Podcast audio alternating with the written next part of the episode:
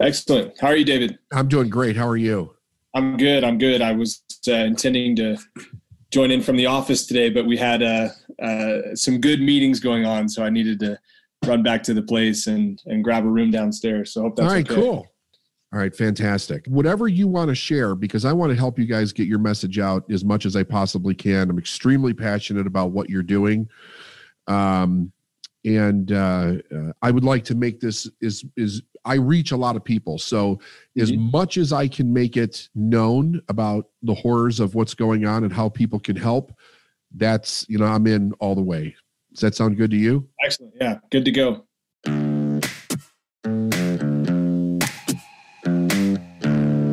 Successful people learn how to make their mind work for them. I'm David Nagel, and this is the Successful Mind Podcast.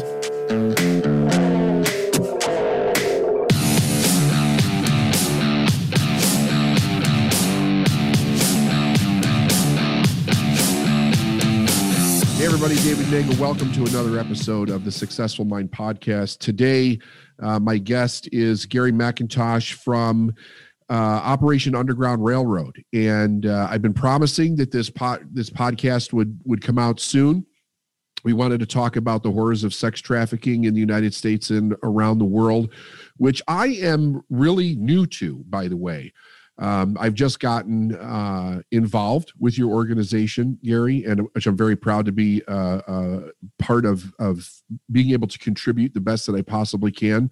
And I really would like you to tell our listeners what this is actually about and what's happening in our world when it comes to uh, slavery and uh, child sex slavery. Because I have to say, even though I knew it existed, I had no idea the numbers and the atrocities that were actually happening around the world.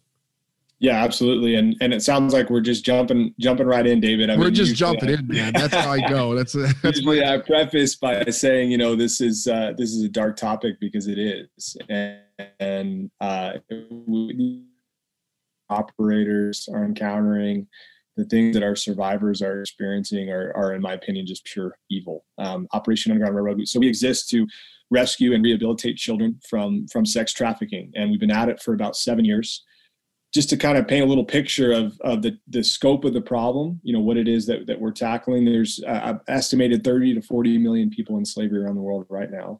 A quarter of them are children. Two million of those children are sold for sex. The others are sold for things like forced labor, organ harvesting, child sacrifice, which we've done some cases with as well. And we're working all over the world. We're in 28 countries. Um, we're in 28 states here in the U.S. And you know, if you would have told me a couple years ago that sex trafficking existed um, you know i was new to it right? Yeah. and i you know you, you think you kind of understand the concept. This is something that happens. It, it's probably happening overseas in some third world country. Uh, what i've learned since joining this organization since following our is that uh, the prevalence of it in the us the us is the highest demand for child pornography out of any other country in the world. And so you know more than 30% of the work that we do is actually right here in the US partnering law partnering with law enforcement setting up sting operations you know uh, uh, facilitating arrest of these individuals who are harming children trafficking them exploiting them. Uh, and then we have another team that's dedicated to actually liberating those children from that situation where they're put into aftercare and we can support their needs to make sure that they get on their healing journey. You know, one of the interesting things as I started to educate myself around this, and I have to admit, I heard this third party. I heard about Tim Ballard and his effort and what he's doing. And then I looked up some videos, I looked up the website, and I was listening to him talk about things. And, and one of the things that he mentioned was that because it is such a dark topic, that people kind of shy away from it. Like they don't, you know, it's like they hear it, they know that it's happening, but because it's so dark and people instantly start picturing their own kids, that they just don't get involved. Can you talk about that a little bit and what you guys are doing to overcome that? Yeah, well, you know, OUR, we we aspire to to be a hope for these children. In fact, the phrase that keeps coming back to me over and over again is is hope for the future. And um, you know, Tim will say it this way: that if we have to lose our innocence just a little bit in order to actually provide uh, rescue for a child who's living in hell on earth, I mean, you know, this is the fastest growing criminal enterprise in the history of the world. It surpassed blows the, my mind. Yeah, it surpassed the, the the gun trade. It surpassed the drug trade. Uh, you know, maybe, maybe you've you've you've heard of, of those stats before. And we get asked this question all the time: Why why is it so prevalent, and why does it grow so quickly? And the reason is is that you can you can sell a bag of cocaine once. You can sell a child five to ten times a day for years, however long they're in captivity. And, and so when we start framing our mind around that reality, you start to think that, yes, this is hard to listen to, but that is a fraction of the of the trauma and the darkness that these children are experiencing. So if we can lose our innocence a little bit just just to really like actually take a look at the issue i mean and you're right david like we have we have um sorry to tell you this now after we already started our, our podcast here but we have subjective uh you know stats that say that when, whenever we come on and talk on shows like this radio shows yeah. that uh, listenership actually decreases. And and and listen i understand. I i uh, you know, I have grace for that. But at the same time, um, the urgency that we feel as an organization because the things we're encountering day in and day out uh, and what these these survivors are actually experiencing the urgency of that far outweighs the uncomfortability of of you know talking about the issue oh i totally agree and yeah. and i i when he when tim said that when he explained why people kind of move away from the topic I got it. Like it made sense. I've got four kids. I can't imagine visualizing that, um, especially when you get into some of the more graphic statistics of how many times a day or over a four or five year period these boys and girls are are actually raped. But you mentioned something that's very interesting. So if we look at this uh, uh, specifically from a business venture for the people that are selling these children. Mm-hmm. One of the reasons that it makes it so appealing to them is because they can sell it. It's a reusable product, so to speak, in their mind, and they can sell it over and over and over again. Like you said, a bag of cocaine, they sell it once, mm-hmm. then they have to they have to replenish that supply. And with these kids, it's a it's a constant income source for them, and that's that's the reason why it's growing so rapidly and so fast. Yeah, yeah. I mean, it's it, it's um you know, and actually, I'm I'm sorry, I, I, I don't. This doesn't normally happen to me, but as you were as you were explaining that back to me, I, that I felt the anger rising in myself a little bit when I'm just thinking about the uh, the mentality that these traffickers have. Uh, you know, treating these children and, and women and others like commodities. I mean, it literally is just a, a product that they can move from one place to another, um, that they can coerce and manipulate and in some cases uh, with with you know abusive force um, make these people you know do these things. And and absolutely. And and you know the question that we ask ourselves all the time because i think what you're uh, perhaps alluding to is is why is why is this um, so needed? Why do we have to have two million children around the world stuck in bondage? And the reality is, is that statistic that I gave you earlier is, is the demand. Is that there for some reason uh, in this earth we've allowed ourselves to have a demand for 2 million children that are in sex slavery to feed the addiction of people who would who want to yeah. harm kids in that way and, and it's growing it's growing faster and faster do we do we have any idea why it's that is growing? Because it definitely occurred to me when i first heard it. Well it's not just the, the people that are taking advantage of the business. The business couldn't exist if this demand didn't exist. Mm-hmm. and the United States is the number one generator and consumer of child pornography, if I understand that correctly. Yeah. So 85% of trafficking cases actually start online. So I think the sort of the low hanging fruit to your answer, it's a very complex industry, obviously, which is one of the reasons why, uh, you know, at times organizations like ours and law enforcement agencies feel two steps behind. But we're in a digital age and uh, you know the the access to these things has become easier and easier. Uh, somebody can sit in a in a very small dark basement and distribute child pornography all over the world if if if um, if they so desire. And so the ability to um, to exploit people online and digitally is growing. And also you know different different apps you know encrypted messaging and things like that. Uh, by the way we haven't mentioned this yet but we have technologies that combat all of these things which is why we're so educated on it. Uh, but you know there's there's apps out there messaging apps encrypted apps that just allow uh, these traffickers, particularly to prey on vulnerable teens and and people in you know that that are perhaps uh, too too naive to understand that they're being manipulated or, or coerced, uh, and that's the main type of uh, trafficking that we see here in the U.S. is is those those fake relationships or fake job opportunities that actually start online. So there's another statistic that that really just blew my mind because like I said I was totally uneducated about this and I'm still not educated I'm learning I'm trying to get up to speed that there are more human slaves today than all the years that the Atlantic slave trade was actually in operation. Is that do I have that correct? So, um, you know, I, I uh, I'm embarrassed to say that I haven't I haven't 100% verified that statistic, but I I from people that that are uh, very close to the issue, uh, that yeah, that that's what they're telling me, and yeah. and it sounds like that's what they're telling you as well. And um, you know, in the U.S., we love to say that we eradicated slavery, and that may be the case in policy and in law, but it's certainly not the reality when you when you when you really understand the amount of trafficking that's happening. There's there's federal resources out there. Uh, Polaris puts out a, a really great um, heat map that actually indicates the, the high volume areas for trafficking in the US. And, and I wish that in this conversation I could just identify 12 cities or something to you. But the reality is is that when you look at this heat map and you see the volume of people that are being moved from one place to another for for sexual exploitation it's really any major city with two interstate highways.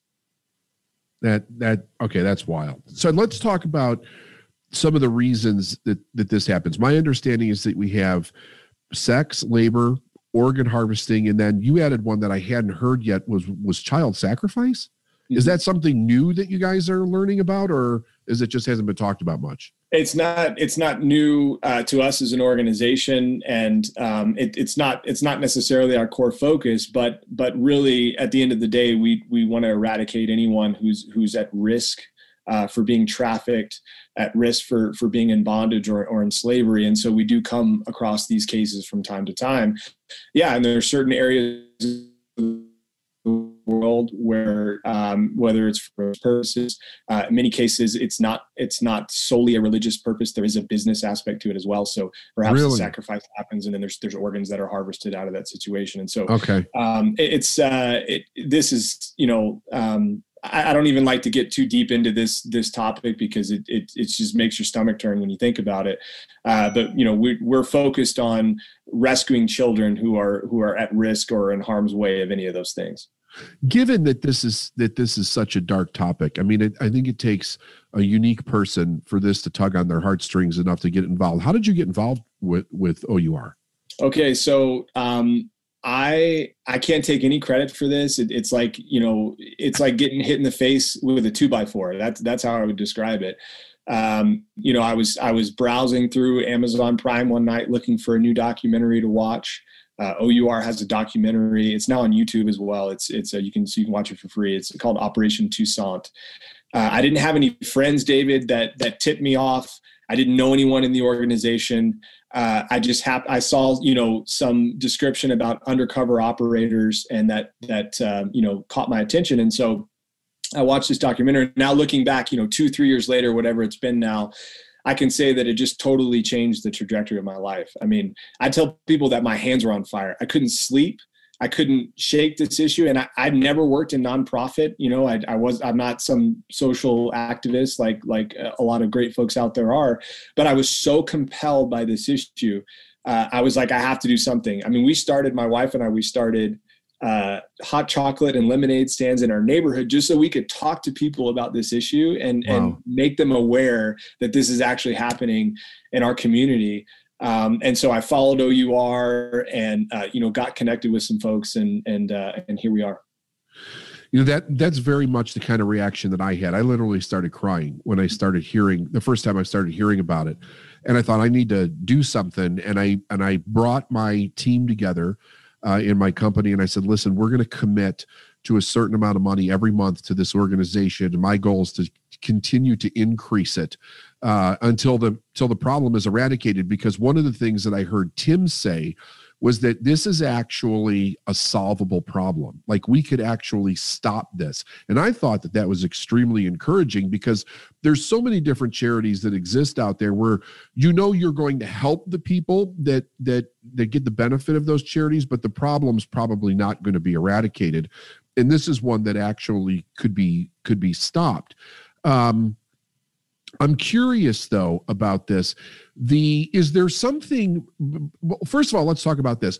It's actually quite expensive to rescue these kids, is it not? Could you talk about that a little bit? Because I was surprised at the numbers myself. Sure. Yeah. So and, and and everything's a little bit different, right? I mean, it depends on what sure. what area the the world you're working in. If you're working domestic versus international, um, and, and I, I kind of want to get back to your your your earlier point about about solving the problem, actually combating this issue. Yeah. Um, so Tim spent about 12 years in the Department of Homeland Security. He was a special operative there. He moved very quickly over into this at the in those days this new uh, unit focused on internet crimes against children, where he was going to be an undercover operator and infiltrate sex trafficking rings. You know, act like the bad guy. Uh, you know, dye your hair and wear the disguise. I mean, all of that, right? Like we see in the movies. Uh, that was literally his role, and and he did have a successful career there. The issue was is that he he kept running into situations, particularly internationally, where he'd have jurisdictional restrictions.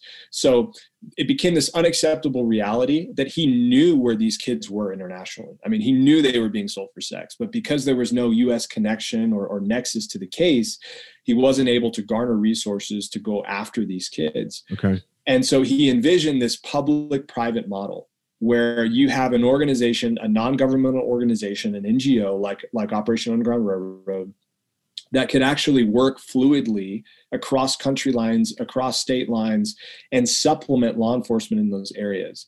And so when Tim talks about this being a solvable issue, you know, there's many different entities and organizations that combat this issue, and, and, and we're one of them. But we do have a unique expertise. I mean, Tim spent all those years literally developing SOPs and best practices for how to rescue these children, how to liberate them, and then facilitate arrest of the individuals that are harming them.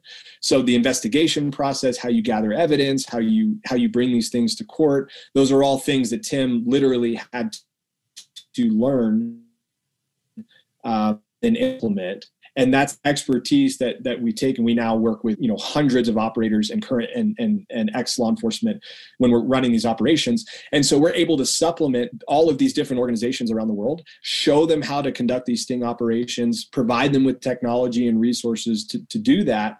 And the goal is empowerment. It's actually one of the pillars of our and and if we can if we can get into enough places and teach them how to combat this issue, then yes, we can start tipping the scales on this issue.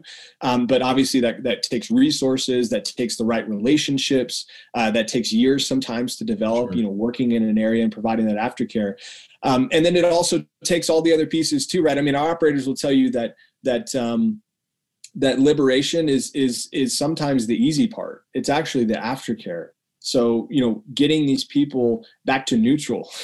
You know, uh, Tim met with a, a, neuro a neuroscientist some years ago, wanting to understand what what was happening to the brain when children were experiencing this trauma, and he put up two charts. He put a chart of somebody who'd been in a car accident and a chart of somebody who who'd been trafficked, and the results were the same. I mean, you know, at, at the chemical level, you're experiencing incredible trauma. And so it can take years to to rehab and refacilitate that. Uh, and then and then you start thinking about you know um, the demand side of that but also the fact that when when people are abused in that way um, you know there's a high prevalence of people that become uh, abusers themselves and so um, you know it, it, it, it's it's going to take an effort uh, sure. a significant effort and and significant resources to make a difference but you know seemingly our and other organizations that we partner with we have an avenue towards success where we can actually start tipping the scales on this and we can see these rates going down instead of going up and you guys also work in the rehabilitation, correct? Aftercare, yeah. Aftercare yeah, is a huge aftercare. part of what we do. More than 50% of our resources go towards aftercare. Uh, we have an amazing aftercare team. They, they literally travel all the time, visiting all of our survivors all over the world, all the aftercare homes that we partner with.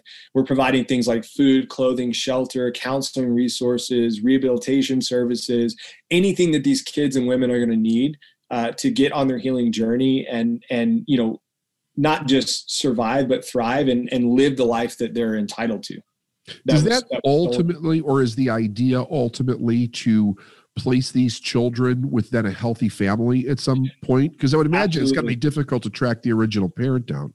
Yeah. So, so unfortunately, you know, th- there's a prevalence of, of family members being involved in these cases as well, which is horrific to, to understand. Um, you know, we worked cases where, where mothers and fathers have trafficked their own children. Um, and in that situation, obviously, it's it wouldn't be healthy for a child to go back in that environment. So uh, we try to reunify with a family member when that's possible. If it's not possible, that's when we partner with aftercare homes. And then absolutely, and in fact, um, spoiler alert. I mean, still go watch this documentary for sure. But uh, one of the f- two of the first you know group of children that we rescued, Tim Ballard ended up adopting, and that process took three years for him adopt to adopt those children and through that process we learned a lot about some of the shortfalls that families go to because there are plenty of families with the heart to adopt yeah. survivors uh, but there's so much paperwork and red tape and things that you, you know getting visas and things you have to go through and so because of that process tim and his wife catherine actually established a, a part a, another segment of our aftercare called children need families you may not know that david no. and we actually uh, we actually help families of survivors to uh, to get those survivors placed in those homes so that they do have a forever home. And absolutely, that's the goal. That's amazing. Is it? Do, do let me see if I understand this part correctly, because this is this is something else that kind of floored me. Uh, but then when I started thinking about it, I could kind of see how this would occur. It, I don't know if it was in the documentary or in some speech that I saw Tim giving, where he was talking about how some of these families in other countries are actually tricked into selling their children to these traffickers that will then put them in sex slavery but the parents don't know that that's actually what's going to happen to them is that could you talk about that a little bit so there, there's one particular case that comes to mind when you say that and there was a, a beauty queen uh, this is horrible. There was a beauty queen that was nationally known. She's a nationally known person in, in the country that we were operating in. And she was literally recruiting children going to home to home and telling their parents that we're going to take these kids and we're going to uh, you know make them models and actresses and actors and things like that. Um, and they set up this whole studio where they could come and have glamour shots taken. Um, and what was actually happening is that they were taking these kids to an island and and trafficking them for years and we were able to capture this person. She she's faced charges for uh, for her her assault on these children, and, and we were able to liberate over hundred kids on on that on that campaign, that were all in in that similar situation. So absolutely, it happens. And in fact, just yesterday, I'll be brief here, David, but just yesterday, I had a, an amazing opportunity to meet with ten survivors um, that are uh, they're young adults now uh, many of them ha- have their own children who, who they they haven't seen in, in years. They were tricked into job offers and that happens a lot too uh, where hey we have this amazing job opportunity in this other country and because of macroeconomic situations or what have you people are willing to travel for work so that they can feed their family.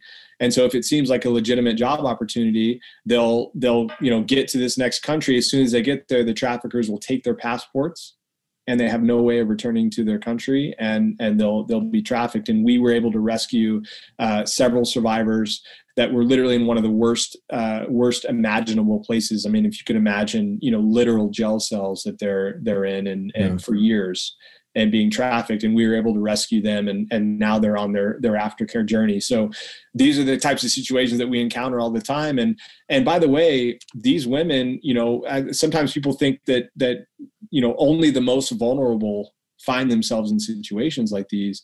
But these are these were educated individuals. Uh, many of them had degrees. Really? they were just they were just desperate for work and responded to the wrong job ad and they found themselves in that situation and now they've been separated from their kids for, for years and, and not to mention years before that traffic. So it's, it's just horrific what, what's happening. Um, but that's why organizations like OUR exist so that we can, we can provide them hope and, and we, we have many government governmental relationships now where we can work on visas and work on people, getting people returned home back to their home countries so they can see their families. And uh, these, these are all elements that, that we're a part of. That's amazing. So how can how can the average person get involved, support, keep an eye out, like all of those things? What can we do?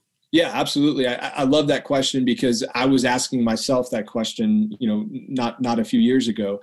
Um, you know, the the the challenging answer, the one that I usually give initially, though, is is to kind of uh, ha- really ask someone to to think about that. What what is my skill set? What is my network? What is my influence? You know, who can I talk to about this? That's always the first step. Uh, we do have some resources on our website. You can follow us on social media at OUR Rescue there's a tab on our site that allows people to get trained and know the signs of trafficking. So our leadership will actually walk you through identifying the signs of trafficking in your area. I kid you not, I just got an email yesterday of a group that I was speaking to in a similar setting to where I'm speaking to you right now. Okay. Um, and they they uh, encourage their employees to take that training. Right.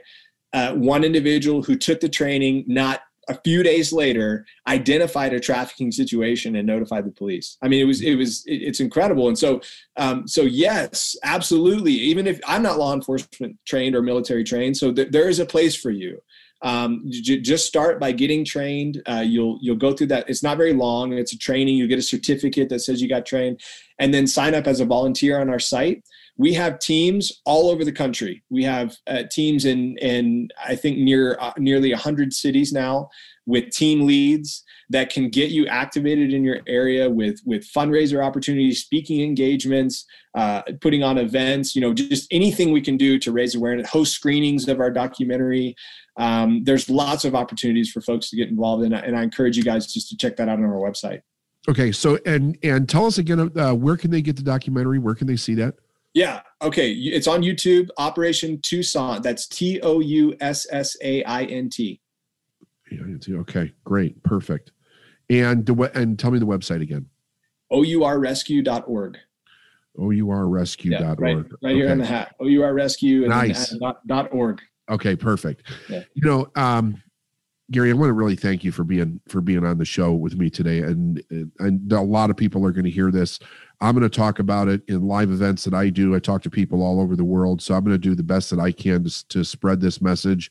And uh, congratulations for your courage to to to step up and do something about it, because I mean, people just need to know that this is going on. In the, I mean, it's one of the most horrific things. I cannot imagine uh, how children even be remotely begin to live or survive through something like this. So I just want to thank you. Thank thank yeah. you so much for coming on and talking about it. I really appreciate you. Absolutely. Let's do it again, David. Thanks for your time. You bet. Thank you. Take care.